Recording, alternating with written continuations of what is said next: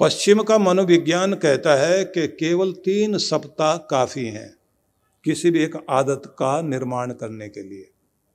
कि तीन सप्ताह अपने साथ ज़बरदस्ती करके कर लीजिए, आपको आदत पड़ जाएगी।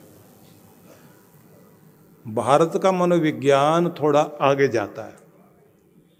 भारत का मनोविज्ञान कहता है कि 21 दिनों में आदत तो पड़ेगी, लेकिन 21 दिन उसके बाद आगे और जोड़िए, जिसका मतलब ये होता है कि उसको फिर लगातार स्वचालित प्रक्रिया से, ऑटोमिशन से, अपनी आदत को लगातार 20 दिन और देखिए तो हमारे यहाँ चलता है चालीसा।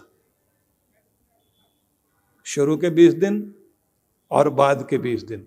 इसलिए हमारे यहाँ हनुमान चालीसा, दुर्गा चालीसा, शिव चालीसा चालीसा चलता है। आप लोग कई बार सोचते होंगे, ये चालीसा चालीसा क्या है? चालीस ही क्यों? ये भारत का मनोविज्ञान है। वो कहते हैं कि ये चालीस को ध्यान में रख करके चालीस दिन का अभ्यास कर लीजिए। शुरुआत में बीस दिन की प्रैक्टिस है और बीस दिन बाद में उसको स्वचालित प्रक्रिया में ले आए, उसको ये देखें कि मैं अपने आप अब शुरू हो गया हूँ क्या? और वो जो चालीस आपने पूरे कर लिए, बस एक आदत निर्मित हो गई और ऐसे आप करते करते देखेंगे, आपका व्यक्तित्व बदल जाएगा, एक नई पर्सनैलिटी आपकी हो जाएगी, आप फिर जीतते हुए दिखाई देते हैं। एक शब्द याद रखिए, मुश्किल वक्त तो हौसला सख्त। बोलिए मुश्किल वक्त, हौसला सख्त। इसको याद रख लेना और नोट करके रख लेना अपने पास। अगर जीवन में मुश्किल वक्त है तो उसका मतलब है कि हौसला सख्त रखना है। क्योंकि हौसला सख्त है तो फिर मुश्किल वक्त नहीं है। मुश्किल वक्त भी टूटेगा ज़रूर। शक्ति चाहिए तो अपने सोर्स से जुड़। सोर्स जहाँ से आए हो। अपने परमात्मा से।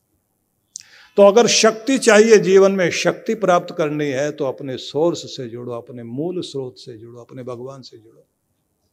मन में उठने वाले विचार जो हैं, वो भगवान के विचार हो जाएँ डिवाइन थॉट्स हो जाएँ, आपके दिव्य विचार बने। और डिवाइन थॉट्स बनाने के लिए आपको क्या करना होगा? थोड़ी नकारात्मकता को निकालना शुरू कर दीजिए।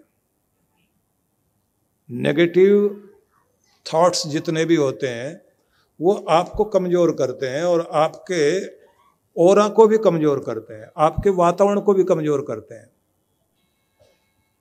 थोड़ा बात को समझना। जैसे विचारधारा आपकी निराशा वाली होने लग जाती है तो आपके जीने का ढंग भी बदल जाता है।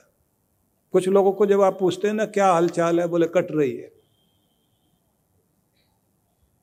जैसे जेल में पड़े हों, सेंट्रल जेल में, कुछ कट गई, कुछ और कट जाएगी, बस ज़िंदगी चल रही है, गुजर बसर कर रहे हैं किसी तरह से। इसका मतलब ये है कि आदमी लाचार, बेबसी में ज़िंदगी जी रहा है। और जब आदमी कहता, बहुत खुश है, भगवान की बहुत मेहर है, बहुत कुछ अच्छा है तो पता लगता है व्यक्ति के अंदर पॉजिटिविटी है, भले ही स्थिति कुछ भी हो। अगर अच्छा कहते रहोगे, शुभ कहते रहोगे तो शुभ होगा। भगवान के दर पर भी अगर बैठते हो तो रोती हुई शक्ल लेकर मत बैठना। मुस्कराते हुए और धन्यवाद करते हुए बैठिए तो आप देखना, आपकी झोलियों में धन्यवाद वाली स्थिति ही आएगी, कृपा ही आएगी।